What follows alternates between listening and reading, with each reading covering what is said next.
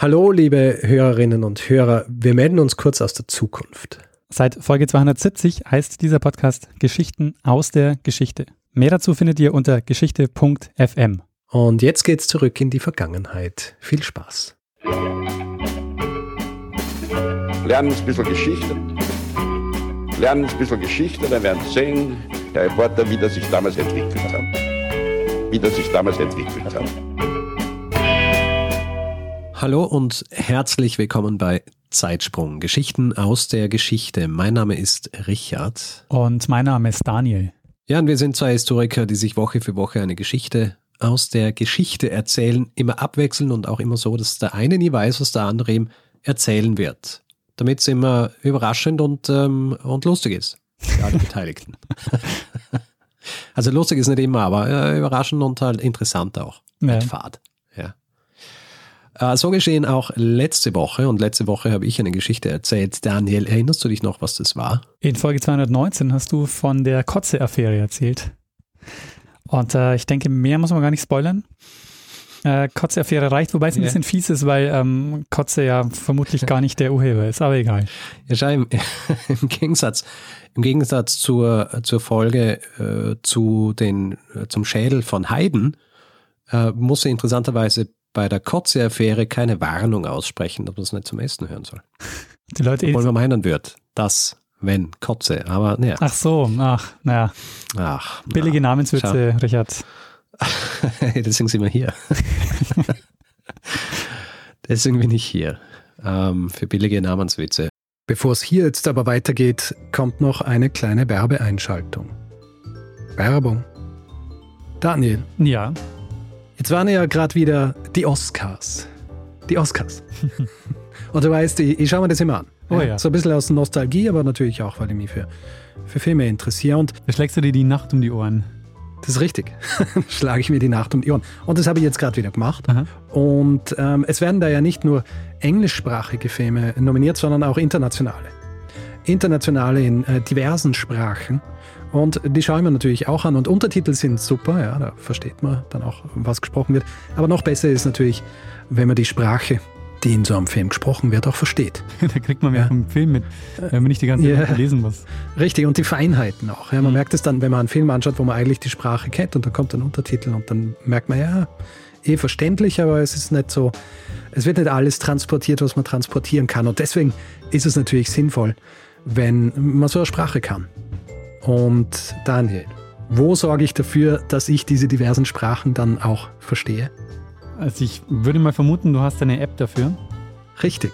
Nicht nur irgendeine, sondern Bubble.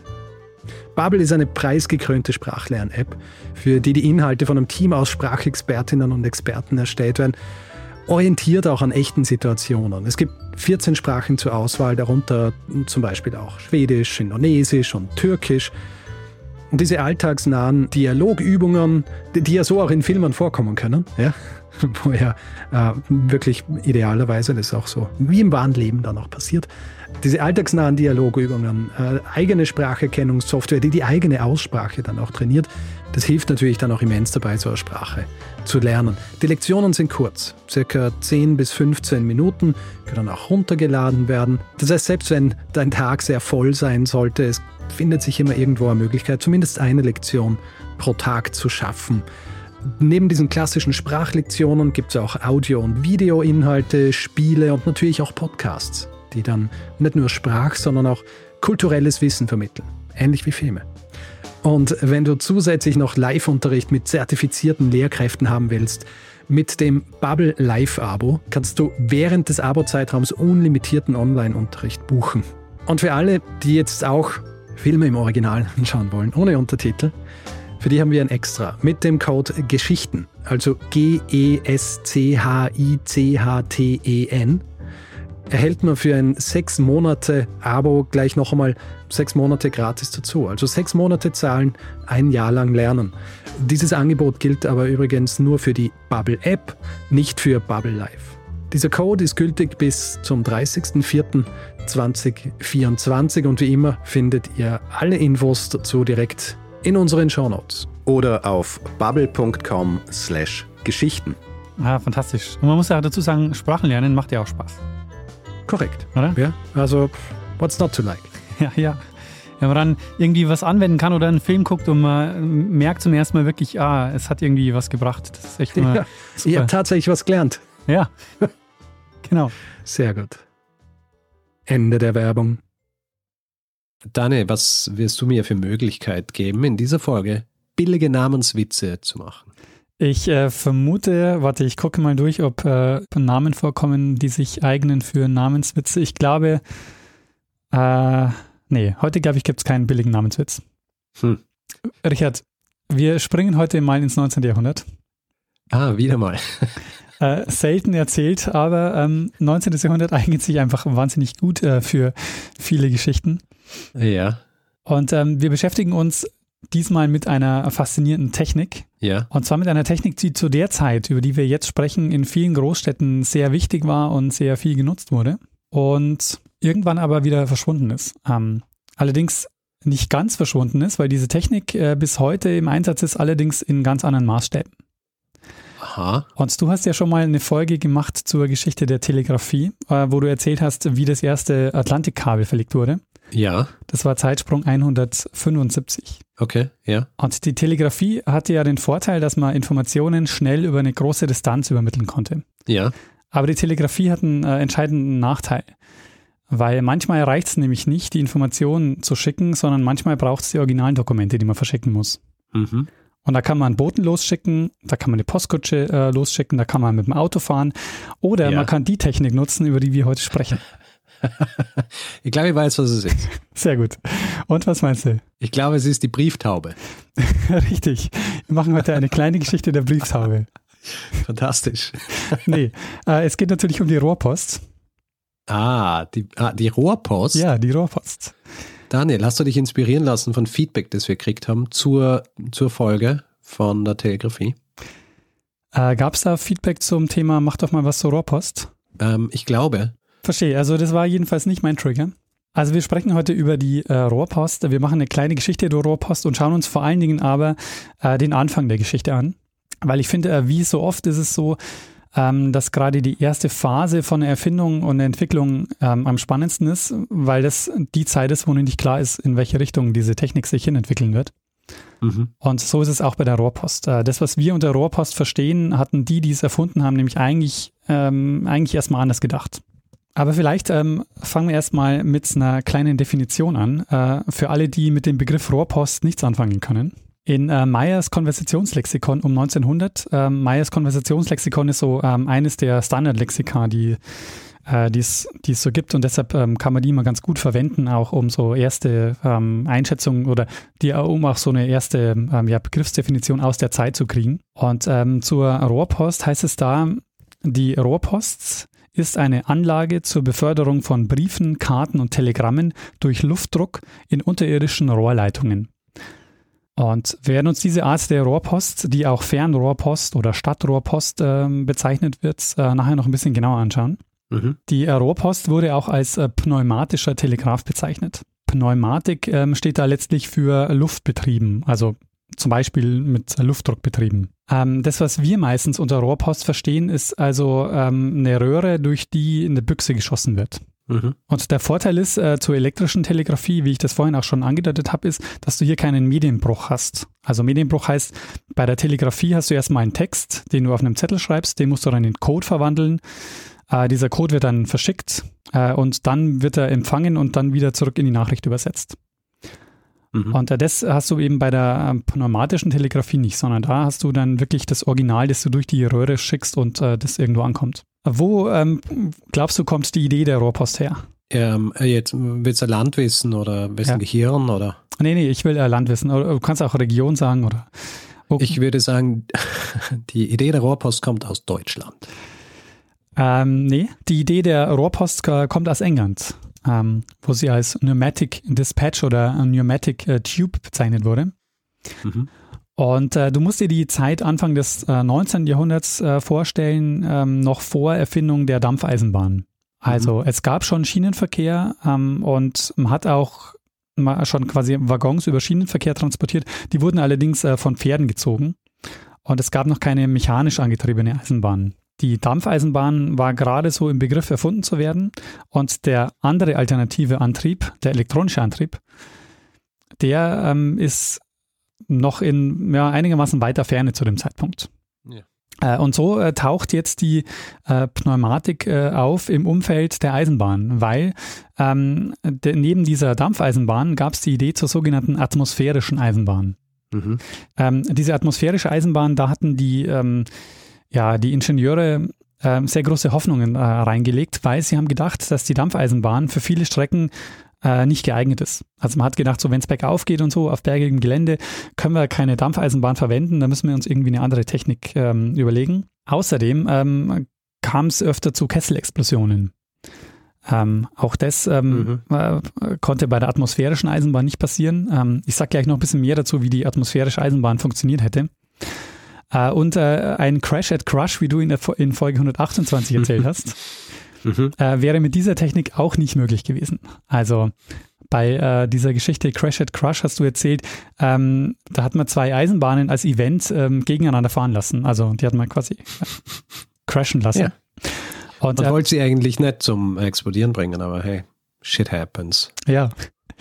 Und ähm, bei der atmosphärischen Eisenbahn wäre das nicht möglich gewesen, weil du kannst äh, da keine zwei Züge auf einem Gleis in unterschiedliche Richtungen fahren lassen diese Idee der atmosphärischen Eisenbahn und daraus entwickelt sich dann später die, die Rohrpost, die, die stammt von, ähm, von unter anderem einem, einem Pionier dieser Technik, dem George Medhurst.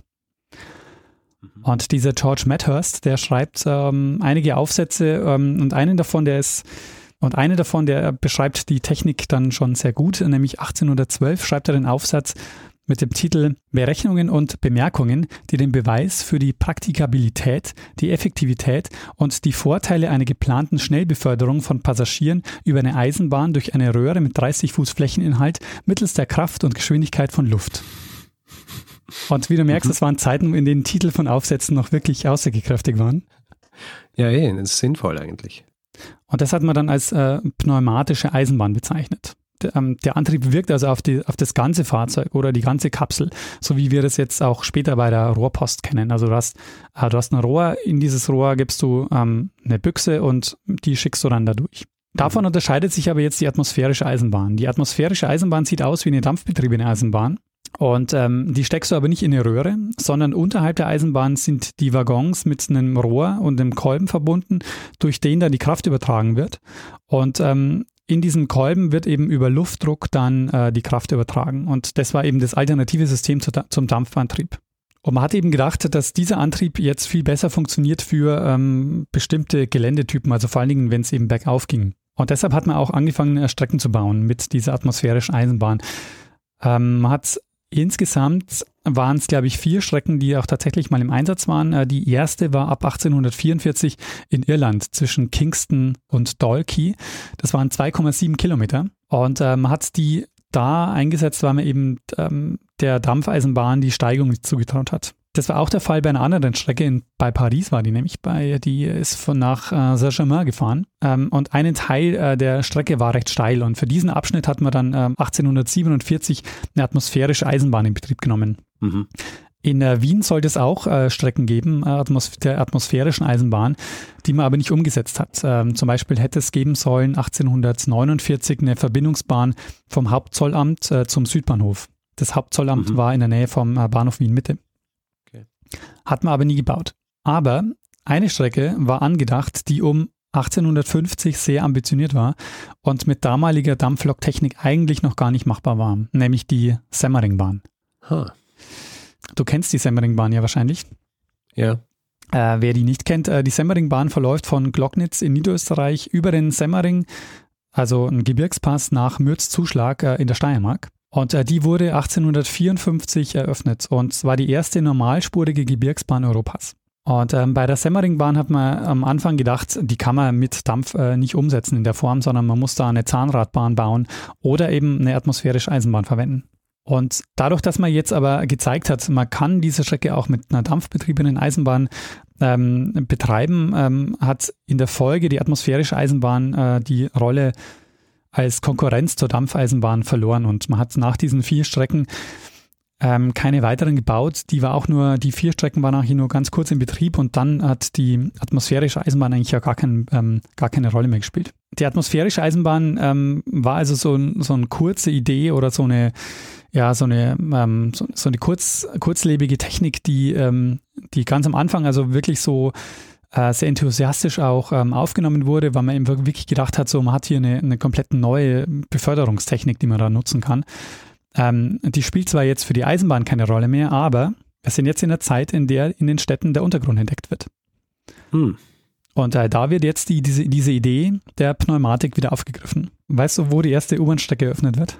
Die erste U-Bahn ähm, wurde eröffnet in Prag. Fast, äh, in London. Ach, ich wollte London sagen, aber ich habe gedacht, es ist irgendwie, ah, aber Prag ist dann auch bald kommen, oder? Äh, Prag ist auch relativ äh, schnell, das stimmt. Aber weiß ich jetzt gar nicht wann, aber Prag ist mir auch äh, im Zuge der Recherche untergekommen. Der erste U-Bahn, äh, die erste U-Bahn gilt die, äh, in London die Strecke zwischen Paddington und Farrington und wurde 1863 eröffnet. Und zwar mit Dampfantrieb. Und das ist jetzt auch der Grund, warum sich die U-Bahn erstmal nicht durchsetzt, weil das war eine wahnsinnig schlechte Idee, in so einem Tunnel ohne gute Lüftung mit Dampf zu fahren. Mhm. Also man kann sich vorstellen, ähm, das war einfach ähm, wahnsinnig ungemütlich, es hat gestunken und man konnte einfach ähm, eigentlich keinen sinnvollen Fahrbetrieb äh, aufrechterhalten mit äh, dem Dampfantrieb unter der Stadt. Wir haben aber jetzt so eine Lücke, nämlich ähm, bis diese elektrischen Lokomotiven äh, auf den Markt kommen, dauert es ein bisschen, weil ähm, die ersten kommen so 1879 auf den Markt und setzen sich dann zwar recht schnell durch, aber wir haben jetzt eine Zeitspanne von so ungefähr 20 Jahren, in denen die pneumatischen Antriebe eine echte Chance hatten und halt so die Alternative waren zum Dampfantrieb unter der Stadt. Aha. Äh, und im selben Jahr, in dem die erste U-Bahn in London eröffnet, gibt es nämlich auch die erste Rohrpost, die Normatic Dispatch Railway. Okay. Äh, entwickelt von Latimer Clark und Thomas Ramwell. Ähm, die bauen eine ähm, erste Linie innerhalb, äh, immerhin sind es so knapp 550 Meter vom Bahnhof Euston Station. Ähm, später kam da noch eine zweite Linie zum Hauptpostamt dazu. Und die hatten jetzt eine Idee, die hatten eine relativ große Röhre, wo ein Wagen drin war, ein sogenannter Carrier. Und in diesen Wagen haben sie dann äh, Güter transportiert. Und zwar bis zu drei Tonnen konnten damit fahren. Mhm. Und äh, bei Probefahrten haben wir da, hat man da auch äh, teilweise Menschen mit befördert. Also theoretisch ging das auch, aber im Linienverkehr hat man das dann äh, auf Postsäcke beschränkt. Und äh, da hat man dann pro Tag 30 Züge hin und her geschickt mit jeweils 35 Postsäcken und konnte damit also ähm, wirklich so einen Rohrpostbetrieb schon mal aufrechterhalten, wo man ähm, ein sehr großes Rohr hat mit so einem Wagen, der auch im Grunde aussieht wie so ein kleiner ja, also es war schon, war schon einigermaßen ein großer Wagen. Es hat nichts mehr zu tun mit, dem, mit der späteren Rohrpost, wo man nur noch so kleine Büchsen hat. Mhm. Und das hat sich dann auch ähm, mit, dem Fracht, mit dem Frachtgut eigentlich ganz gut bewährt. Ähm, man hat da wirklich eine Alternative gesehen zur, zur dampfbetriebenen U-Bahn, ähm, hat es aber dann trotzdem äh, nie, nie umgesetzt. Ähm, stattdessen wurde der Betrieb dann eingestellt 1874 und eigentlich wie in fast allen Städten setzt sich dann erst mit den elektrifizierten Antrieben durch. Ähm, bis auf eine Ausnahme, mhm. nämlich in New York. Äh, hat Alfred, äh, Alfred Eli Beach eine Idee. Er will nämlich auch so eine Pneumatic Railway bauen. Und zwar für Güterverkehr und ähm, für äh, Personenverkehr. Und der baut jetzt eine Teststrecke unter dem Broadway von der Warren Street zur Murray Street, ähm, so knapp 100 Meter, so nur so als Teststrecke. Mhm. Äh, die wird 1870 eröffnet, ähm, war nicht lange in Betrieb, aber das war die erste U-Bahn in New York und die war pneumatisch, weil die erste reguläre U-Bahn ist dann erst 1904 in Betrieb gegangen und das war dann eben auch die elektrische U-Bahn. Mhm. Das Problem bei dieser Beach Pneumatic Subway war allerdings, dass Beach die ähm, Bahn mehr oder weniger illegal hat bauen lassen. Okay. Ähm, Beach beantragt nämlich eine Konzession für eine pneumatische Personenbahn und für eine Paketbahn. Und äh, für die Paketbahn kriegt er die Konzession. Das ist äh, den Leuten in der Stadt mehr oder weniger egal, weil die sagen, die Post ähm, kann dieses System ganz gut brauchen. Aber er kriegt keine Konzession für die Personenbahn, weil die Stadt will ein, eigentlich ein eigenes, ein eigenes, einen eigenen öffentlichen Nahverkehr aufbauen und der soll eben nicht in private Hände gelangen. Mhm. Und deshalb ähm, kriegt er da keine Lizenz und ähm, deshalb baut er dann, weil er die Paketbahnlizenz hat, baut er dann mehr oder weniger unauffällig ähm, statt seiner Paketbahn eine pneumatische Personenbahn unter dem Broadway. Mhm.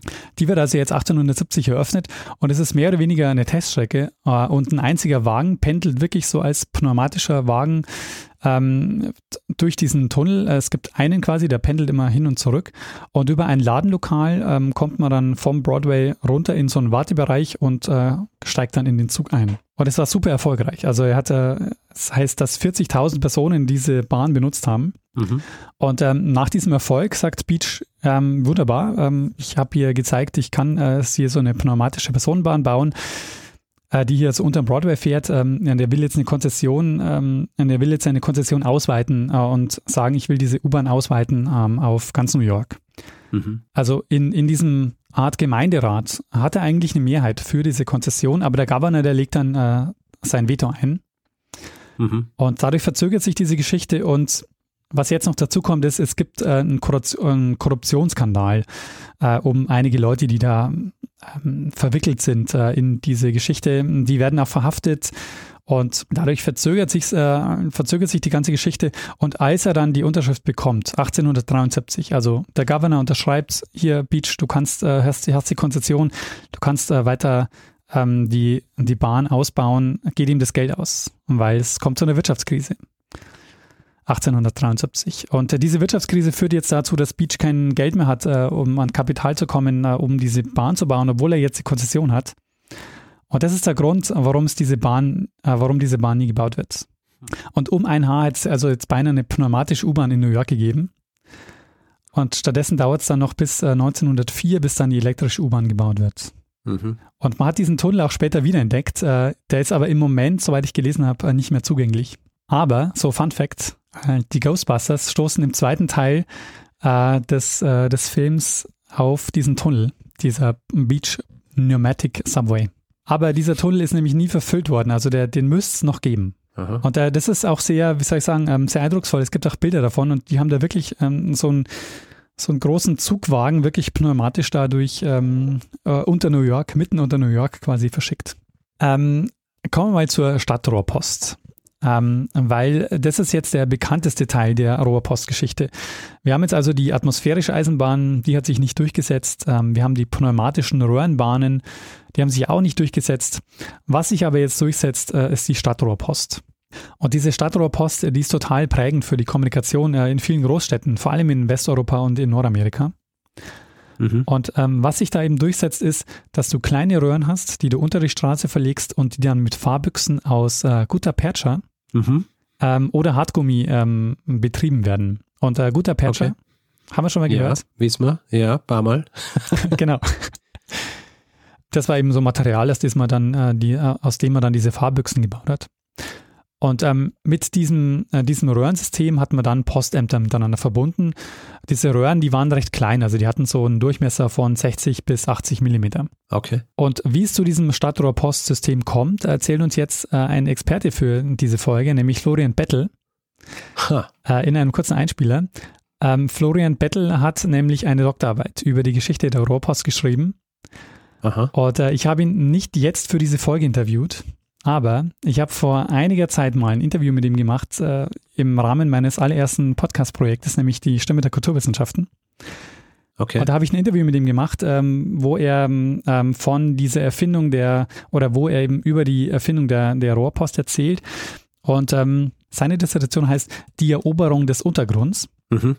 Und ähm, wir, ähm, wir hören ihn jetzt mal ganz kurz, wie er beschreibt, ähm, wie es also jetzt äh, zur Erfindung dieser Stadtrohrpostsysteme kommt.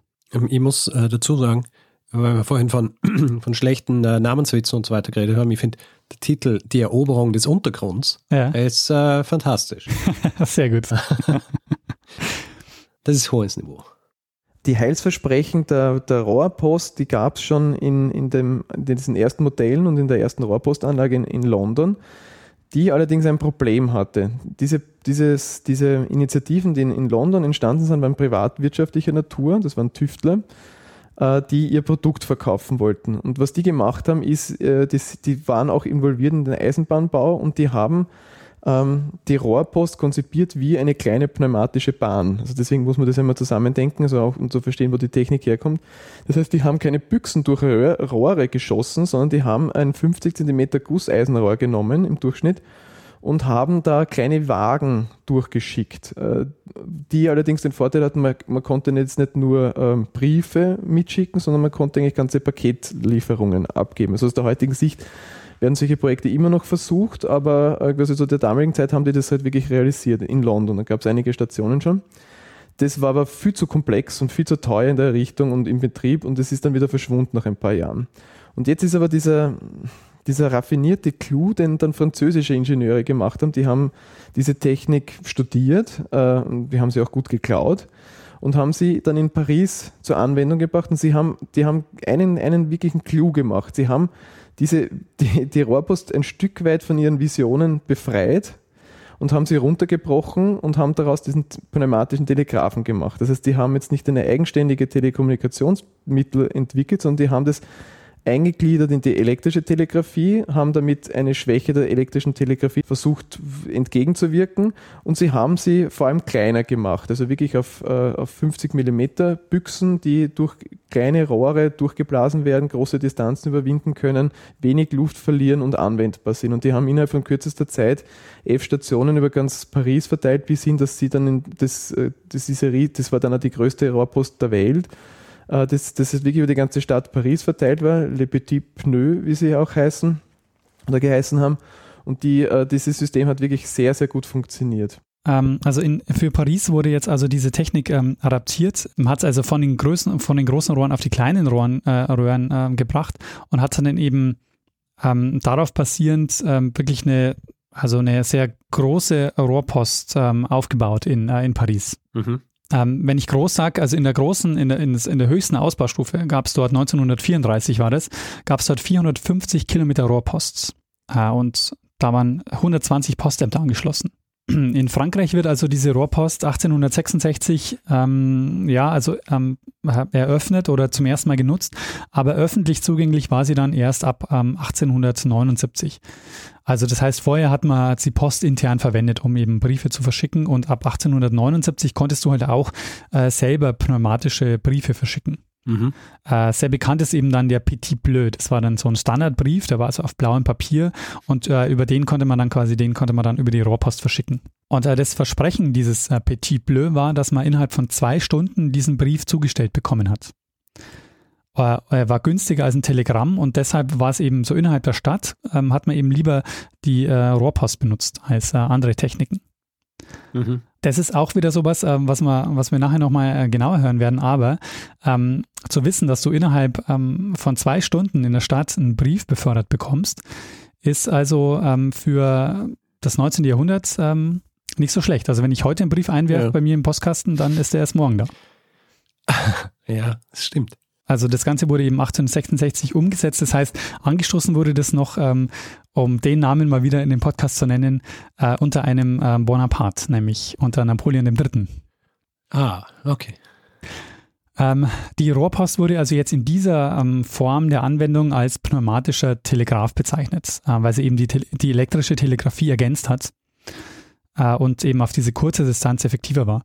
Äh, wobei man die elektrische Telegrafie aber auch trotzdem noch gebraucht hat, weil man hat immer bei den Postämtern vorher telegrafiert und gesagt, so hier kommt gleich ähm, eine Rohrpost.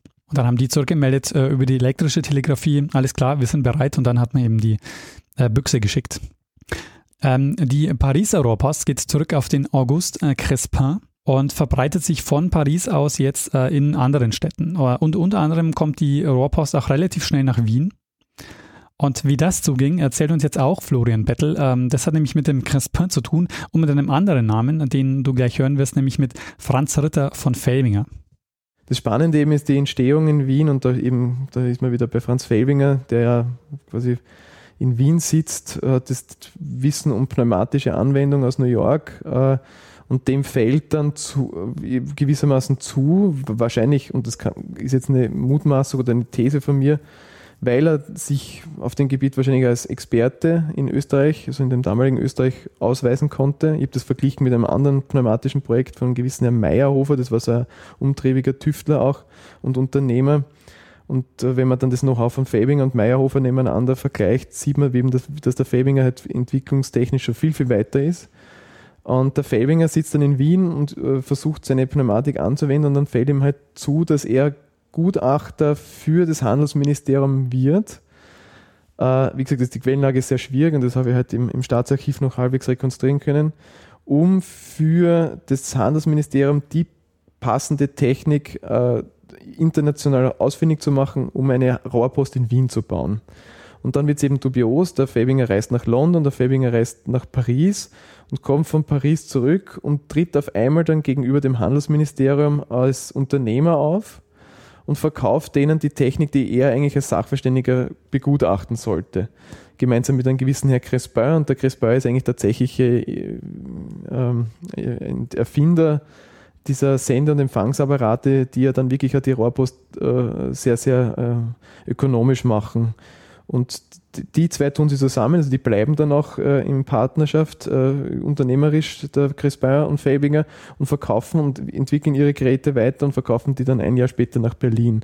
Und das ist so diese Entstehungsgeschichte der Wiener Rohrpost, die mich interessiert hat, weil die eben bis dato nicht aufgearbeitet war. Es wird, wenn, wenn, immer in so einem Nebensatz wird halt erwähnt, dass die Wiener Rohrpost von, von Franz Fabinger entwickelt wurde, was einfach so klar nicht haltbar ist. Also der hat wie auch immer diese Technik dann nach, nach Wien gebracht, sie hier zur Anwendung äh, gebracht, aber hat sie ja dann später auch weiterentwickelt. Also da, das kann man dann nochmal nachzeichnen, da hat er durchaus einen, einen, äh, einen innovativen Input dann in das Projekt gegeben. Also Felbinger hört äh, von New York, von dieser pneumatischen Bahn und denkt sich, ähm, ja, das könnte man doch in Wien auch äh, einführen. Äh, wird dann als Sachverständiger eingesetzt und ähm, tut sich dann mit dem Crespin zusammen, der in Paris die, ähm, die Rohrpost umsetzt, ähm, setzt sie dann in Wien um und verkauft dann die Technik weiter nach Berlin. Ähm, die Wiener Rohrpost wird äh, 1875 eröffnet und zwei Jahre später dann die Berliner Rohrpost, also 1877. Was man halt daran sieht, ist, dass in wirklich sehr, sehr kurzer Zeit äh, diese Technik sich durchsetzt und ähm, bald die Kommunikation in den Großstädten ähm, sehr prägt. Also in Paris zum Beispiel 1907 werden neun Millionen Sendungen mit der Rohrpost transportiert. Mhm. Äh, zum Vergleich noch Wien hatte 1913 den größten Ausbau mit 53 Rohrpoststellen. Ähm, in Berlin 1914 die ähm, Ausbaustufe mit 77 Postämtern. Also das war schon ein sehr breites und großes Netz, äh, das man da mhm. äh, sich aufgebaut hat in, innerhalb relativ kurzer Zeit. Ähm, du willst wahrscheinlich aber langsam auch mal so ein bisschen mh, hm, wissen, wie das denn in der Praxis funktioniert hat. Schon. Wie kann man sich den Betrieb der Rohrpost vorstellen, also äh, im Einsatz? Und ähm, in dem letzten Einspieler wird uns jetzt Florian Bettel ähm, erzählen, wie die, wie die Praxis äh, in Wien war. Vor allen Dingen ähm, wirst du auch von roten Briefkästen hören, die äh, bis in den 1950er Jahren in äh, Wien verteilt waren. Mhm der Betrieb war so, wie schon, also wie bei der Telegrafie, das ist Peer-to-Peer, -Peer, das heißt, die, die, die KK Zentralstation schickt eine Rohrpostsendung und eine Rohrpostsendung heißt verschiedene, du kannst verschiedene Dosen, also Büchsen aneinander rein und musst jetzt nur eine Büchse immer durchschicken, sondern du konntest halt bis zu sechs Büchsen, glaube ich, wenn ich es jetzt richtig im Kopf habe, durch dieses System durchpusten, hast vorher telegrafisch avisiert, hey, da kommt jetzt eine Sendung, dann landet es in diesen äh, Empfangsapparat, die nehmen diese Büchsen raus, sortieren sie um und schicken sie gegebenenfalls weiter oder leiten sie hausintern an die Telegrafie, also an die elektrische Telegrafie weiter, dort wird es dann weiter versendet. Das ist die telegrafische Anwendung. In Wien gab es eine Spezialität und das ist wirklich in Wien erfunden worden, der pneumatischen Briefe. Und da bin ich jetzt bei deiner, bei deiner Frage. Äh, in Wien konnte man auch äh, äh, spezielle Kuverts kaufen und äh, einen wirklich Brief schreiben, das in das Kuvert tun und in einen roten Postkasten werfen. Und diese roten Postkasten hatten die Order, also die Briefträger hatten die Order, die, die, die, die Postbediensteten, äh, alle halben Stunde diese Postkästen zu leeren, was ja aus heutiger Sicht fantastisch ist. Das heißt, wenn du da was reingeworfen hast, glaube ich, war das Versprechen, dass das, glaube ich, zwei Stunden später oder sowas, da bin ich jetzt nicht ganz sicher mehr, irgendwo an einem Punkt in Wien ankommt. In Wien. Also da gab es dieses Postrayon und, ähm, und an dem ausgerichtet konntest du sicher sein, das wird jetzt wirklich auf schnellstmögliche Weise durch die Stadt transportiert. Also das war der pneumatische Brief, der sogenannte. Der wurde für, die, also für diese gröbere Strecke mal mit der Rohrpost geschickt und dann halt mit einem äh, Postbediensteten ausgetragen. Das war natürlich zu bezahlen, es war halt nicht ganz günstig, aber war wirklich eine, eine Innovation, die gut funktioniert hat und dann, also nicht im ersten Jahr, aber dann nach und nach angenommen wurde von der Wiener Bevölkerung. Rayon, das, äh, das Wort, das äh, Florian Bettel verwendet hat, äh, steht quasi für den ähm, Postbezirk, also dieser, Mhm. dieser Postbereich äh, Wien quasi, der wurde dann mit diesen roten Postkästen, Postkästen abgedeckt, sodass man ähm, also bei jedem roten Postkasten sagen konnte, innerhalb von zwei Stunden wird dieser Brief innerhalb dieses äh, Bezirks oder dieses, dieses, ähm, dieses Bereichs ähm, zugestellt. Mhm. Und ähm, eine technische Weiterentwicklung äh, gab es dann in Berlin. Ähm, das hat man in anderen Städten nicht umgesetzt, nämlich die sogenannte Schnellrohrpost äh, hat man in äh, Berlin eingeführt. Das, die Besonderheit dieser Schnellrohrpost war, dass die eine automatische Weichenstellung hatten. Ähm, und du konntest da eben ähm, schon an der Büchse ähm, einstellen, ähm, welche, welche Weichen quasi diese Büchse nehmen muss. Aha. Äh, das ging bei anderen Rohrpostlinien äh, nicht, das mussten da Menschen machen. Und äh, deshalb, es gibt so Bilder, die sind total beeindruckend, wo halt Menschen in so Post, Rohrpostzentralen sitzen, wo Dutzende Rohre also dann kommen und die Menschen halt davor sitzen und Büchsen in Empfang nehmen und dann irgendwo anders hin weiterleiten. Mhm. Ähm, man kann sich das ja vorstellen wie bei der Telefonie, und da hast du schon mal eine Folge gemacht zur Geschichte des Ja. Fräuleins vom Amt. Ähm, also der Personen, äh, die, äh, die die Verbindung hergestellt haben. Und äh, bei der Rohrpost war es eben auch so. Da kam quasi die Rohrpost und die mussten dann da auch von diesen Zentralen weiter ähm, geleitet werden. Mhm. Ähm, es gibt noch eine besondere Geschichte äh, in Wien äh, zu erzählen oder aus Wien zu erzählen. Äh, ich habe nämlich nur den halben Titel von Florian Bettels Doktorarbeit vorhin erwähnt. Der halbe Titel ist Die Eroberung des Untergrunds. Ja. Der Titel geht aber weiter. Der heißt nämlich äh, Das Projekt der pneumatischen Leichenbeförderung zum Wiener Zentralfriedhof von 1874. Es wird immer besser. Warte mal, darüber, ähm, darüber habe ich schon mal gehört. Ja? Ähm, und ich glaube auch im Zuge äh, von Feedback, das irgendjemand einmal gegeben hat, oder vielleicht hat sie mal als Hinweis geschickt, aber ja, davon, davon habe ich gehört. Ja, das kann gut sein, dass da mal ein Hinweis kam. Äh, Das ist nämlich auch eine sehr, sehr kuriose Geschichte.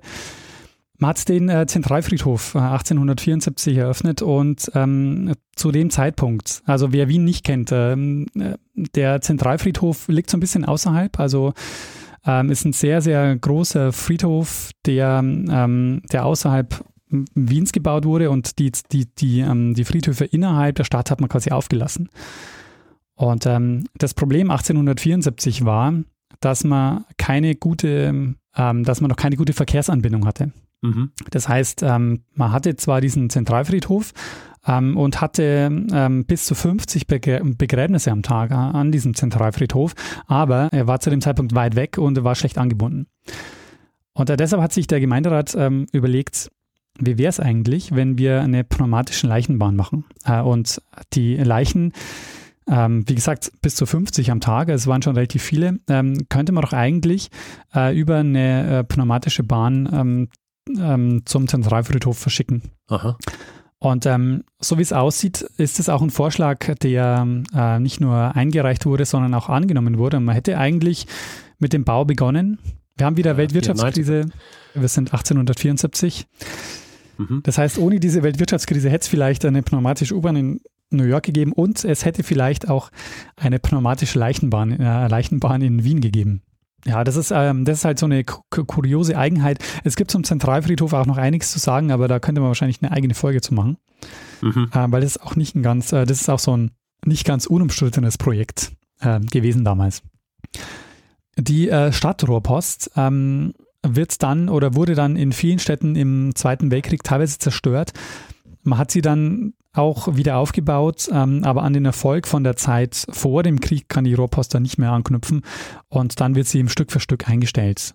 In Wien hat man dann die Rohrpost 1956 eingestellt. In London hat man dann den Betrieb 1962 eingestellt. Und der längste, die längste Betriebsdauer hatte dann Paris. Äh, Da wurde dann äh, die Rohrpost 1984 eingestellt. Oh. Also doch relativ spät, aber dann doch. Ähm, es gibt dann oder es, es gab dann noch weitere Versuche, die Rohrpost, die, die Idee der Rohrpost wieder aufzugreifen. Äh, in Deutschland hat man dann in den 1960er Jahren die Idee, dass man die sogenannten, dass man sogenannte Großrohrpostanlagen mh, anlegen will. Man hat dann in Hamburg eine Versuchsstrecke angelegt. Ähm, das waren große Röhren, in denen man bis zu 1000 Briefe in Büchsen transportieren äh, wollte. Und ähm, es gab da eine Versuchsstrecke vom Hauptbahnhof zum Hauptpostamt, so waren so ungefähr zwei Kilometer. Diese Strecke wurde auch eingeweiht 1962 äh, und die ist auch bis 1976 in Betrieb gewesen. Es war die weltweit einmalige Großrohrpost der Deutschen Bundespost mit einem äh, Durchmesser der Röhre von 45 Zentimetern, also relativ groß. Mhm. Und der Plan war damals, dass man alle Städte über 100.000 Einwohner mit so einer Großrohrpost versorgt. Man hat in dieser Rohrpost bis zu 150.000 Briefe in der Stunde verschickt. Äh, letztendlich blieb es dann bei dieser Versuchsstrecke in Hamburg. Letztendlich natürlich auch, weil andere Techniken ähm, sich durchgesetzt haben, die einfach äh, praktischer waren. Also es gab dann Faxgeräte, es gab ähm, E-Mail und am Ende war, eben, war es eben nicht mehr so wichtig, dass man eine Technik hat, wo man 150.000 Briefe in der Stunde verschicken kann. Ähm, über eine Art von Rohrpostanlagen haben wir aber noch nicht gesprochen und das sind die, die es auch heute noch gibt. Weil ich habe gesagt, die Technik gibt es noch immer, aber in anderen Maßstäben. Mhm. Äh, Und heute finden sich eben diese Rohrpostanlagen äh, in ganz, ganz vielen Gebäuden, ähm, wo es ja wichtig ist, dass nicht nur eine Info ankommt, sondern wo das Ganze als physischer Gegenstand auch wichtig ist, dass es ankommt. Also in Krankenhäusern zum Beispiel oder in Bibliotheken Mhm. findet man noch sehr häufig Rohrpostanlagen. Mhm. Und deshalb gibt es eben auch bis heute auch noch ähm, ja, Firmen und Anbieter, die Rohrpostanlagen bauen, aber eben nicht mehr in diesem, diesem großen Stil, dass man wirklich ganze Städte äh, untertunneln mit Rohrpostanlagen, sondern das ist jetzt wirklich ähm, halt auf bestimmte Gebäude beschränkt. Und ähm, ja. Richard, das war meine kleine Geschichte der Rohrpost. Ähm, und äh, wie ich finde, halt eine sehr faszinierende Technik, die aus den Städten wieder verschwunden ist, obwohl es eigentlich gerade jetzt, ähm, wo es halt immer mehr Paketzustellungen gibt, eigentlich voll super wäre. Wir hätten, äh, wir hätten weiterhin irgendwie unterirdische Transportmittel, mit denen wir diese Pakete irgendwie schicken können. Ja, sehr gut. Die, mir war nicht bewusst, dass das wirklich so verbreitet war. Ich, immer, ich, ich war immer der Meinung, dass die, dass die Rohrpost so ein bisschen eine Sache ist, die eben nur, mh, äh, weil ich hab zum Beispiel ähm, früher nach der, nachdem ich Matura gemacht habe, beziehungsweise Abitur für, für alle, die aus, äh, aus Deutschland zuhören, ähm, habe ich in einer Bank gearbeitet, Ja, äh, einen Sommer lang. Und da hat es Rohrpost gegeben. Und dann habe ich gedacht, ah, das ist sowas, das ist halt in so großen Unternehmen und so Banken und so weiter, wo halt so Zeugs hin und her geschickt werden muss. ja. Mir war aber nicht bewusst, dass das quasi nur ein, äh, ein kleines Überbleibsel einer ähm, eigentlich ähm, riesigen Sache war. Also war dir damals nicht bewusst oder bis, bis heute nicht? Ich muss so ganz ehrlich sagen, ich habe äh, seitdem wenig über Rohrpost nachgedacht. also, ähm, ja, wahrscheinlich, ähm, na, eigentlich war es mir so bis heute eigentlich nicht bewusst. Also ich finde es auch sehr faszinierend, weil es auch wirklich ähm, die, die Kommunikation in so einer Großstadt sehr geprägt hat. Also nicht nur in den großen Städten, die wir jetzt besprochen haben, sondern es gab auch in Nordamerika in ganz vielen Städten die Rohrpost. Und die Spezialität in Nordamerika war, dass man da auch, dass man die auch größer gebaut hat, so dass man da auch wirklich kleinere Pakete hat mit verschicken können. Ja, ich meine, es wäre schon praktisch heute, ähm, wenn man wenn man sowas hat, wo man dann innerhalb von zwei Stunden Sachen verschickt. Ich meine, das ist wie äh, heutzutage, wenn du was innerhalb von zwei Stunden brauchst, einen Botenservice. Genau, ja. Ja, dann fährt jemand mit dem Rad und bringt es hin und so weiter. Aber so, ähm, ich meine auch die Vorstellung, wenn das wirklich alles so verbunden wäre. Stell dir vor, du hättest in deinem, in deiner Wohnung so ein Ding und es wäre so eine super schnelle Rohrpost, wo du selber die Weichen stellen kannst und dann kannst du es reinhauen und äh, überall hin verschicken. Quasi instantly. Und das war genau die Vision, die sie eigentlich hatten mit der, äh, mit der Rohrpost. Als sie die gebaut haben, haben sie gesagt, eigentlich wäre es wünschenswert, jeder Haushalt hat einen Anschluss an diese Rohrpost. Mhm. Ähm, und es gibt eine Technik, die dann eingeführt wurde, die verhindert hat, dass die Rohrpost in dieser Weise sich ausgebreitet hat. Nämlich das Telefon. Mhm. Weil am Ende diesen Anschluss quasi, dass, jede, dass jeder zu Hause diesen Anschluss hat, das ist dann die, die Tel das Telefon geworden und nicht die Rohrpost. Mhm. Ist halt weniger, wie soll ich sagen, äh, fehleranfällig wahrscheinlich. Ja, Auch. so Telefonleitung im Vergleich zu, was sie so Röhren, wo dann Zeug ständig steckt, ja. weil jemand die falsche Weiche äh, einstellt oder so. Also was mich halt sehr fasziniert hat, war, dass diese Pneumatik, äh, die man dann als diese Stadtrohrpost ähm, kennt, eigentlich ähm, so die große Alternative zum Dampfantrieb war, bevor die Elektrifizierung aufkam. Also es hätte auch anders kommen können und es wäre quasi, wenn die Elektrizität später gekommen wäre oder so, dann wäre vielleicht wirklich äh, wäre es so gekommen, dass wir ganz viele atmosphärische Bahnen hätten und auch U-Bahnen äh, als Pneumatik umgesetzt worden wären. Ich meine, dass es tatsächlich mal in New York eine, eine, eine Personenbeförderung gab, quasi über Pneumatik, das finde ich ja sensationell. Ja, voll. Ja, so ist es mit, ähm, mit der Technik. Weil ähm, Weil du vorhin gesagt hast, wie das dann ist, wenn, äh, also dass dann die Dinge alle verschwunden sind und es gibt nur noch so Überbleibs. Es ist immer zu dem Zeitpunkt, in dem die Technik so vorherrschend ist, kann, denkt man sich, ja, na, das kann nie abgelöst werden. Ja, also das Ja. ist quasi was, was für immer bleiben wird und es ist so revolutionär und was weiß ich. Und man kann sich einfach nicht vorstellen. Äh, bis dann das andere kommt. Und dann äh, geht es alles ganz schnell. Und ja, dann äh, plötzlich ist so ein Riesending mit so einer riesigen Investition und all diesen Dingen obsolet. Und äh, das war's dann. Naja, genau. Das ist wie, äh, keine Ahnung, als die, die Dreadnoughts eingeführt worden sind und dann ganze äh, Flotten einfach äh, obsolet waren. Weil es einfach quasi ein, ein Paradigmenwechsel war. Naja, das stimmt. Also ich meine, das verbreitet sich ja auch so, so schnell und es scheint also allen irgendwie halt so logisch zu sein, dass diese Technik ähm, irgendwie noch fehlt und irgendwie total gut ist. Mhm. Und da, äh, plötzlich interessiert sich keiner mehr dafür. Tja. Sehr schön. Sehr schöne Geschichte, Daniel. Ich danke dir, dass du, ähm, dass du diese Wissenslücke bei mir gefüllt hast. Ja. Jetzt werde ich vielleicht wieder ähm, noch ein bisschen mehr über, über Rohrpost nachdenken als, als die letzten 20 Jahre. Sehr schön. Ja, Richard, dann würde ich sagen, beenden wir sind wir bereit für einen Feedback-Hinweisblock? Ja, würde ich sagen, oder? würdest sagen. Gut, äh, wer Feedback geben will, äh, zu dieser Folge oder anderen kann es per E-Mail machen, feedback.zeitsprung.fm. Wer uns Hinweise schicken will übrigens, äh, bitte nicht an die Feedback-Adresse, weil es darf ja die eine Person nie wissen, was die andere äh, möglicherweise erzählen wird. Deswegen entweder Richard oder daniel.zeitsprung.fm für die Hinweise. Für weiteres Feedback gibt es äh, natürlich auch unsere Seite zeitsprung.fm, wo man kommentieren kann. Oder auch Twitter. Wer auf Twitter ist, da haben wir einen Account, sind wir auch persönlich dort. Ähm, Facebook sind wir auch und auf iTunes bzw. Apple Podcasts und panoptikum.io kann man uns reviewen, Sterne vergeben etc., was uns natürlich immer sehr freut. Außerdem gibt es die Möglichkeit, uns finanziell zu unterstützen. Und ähm, wir würden uns sehr freuen, wenn ihr uns dabei helft, hier jede Woche eine Geschichte zu erzählen und ähm, uns dabei ein bisschen was in den Hut werft äh, und äh, damit helft, dass dieses äh, Programm hier ähm, wöchentlich weitergeht. Wir haben alle Hinweise, die ihr braucht, um uns ein bisschen was zukommen zu lassen, auf der Webseite zusammengefasst.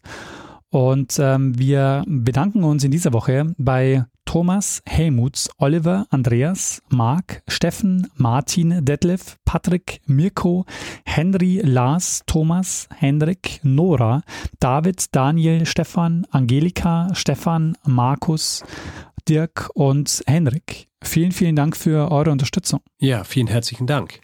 Ja, Richard, äh, dann würde ich sagen, ähm, beenden wir die Folge so, wie wir alle Folgen beenden, äh, indem wir einem das letzte Wort geben, es immer hat. Bruno Kreisky.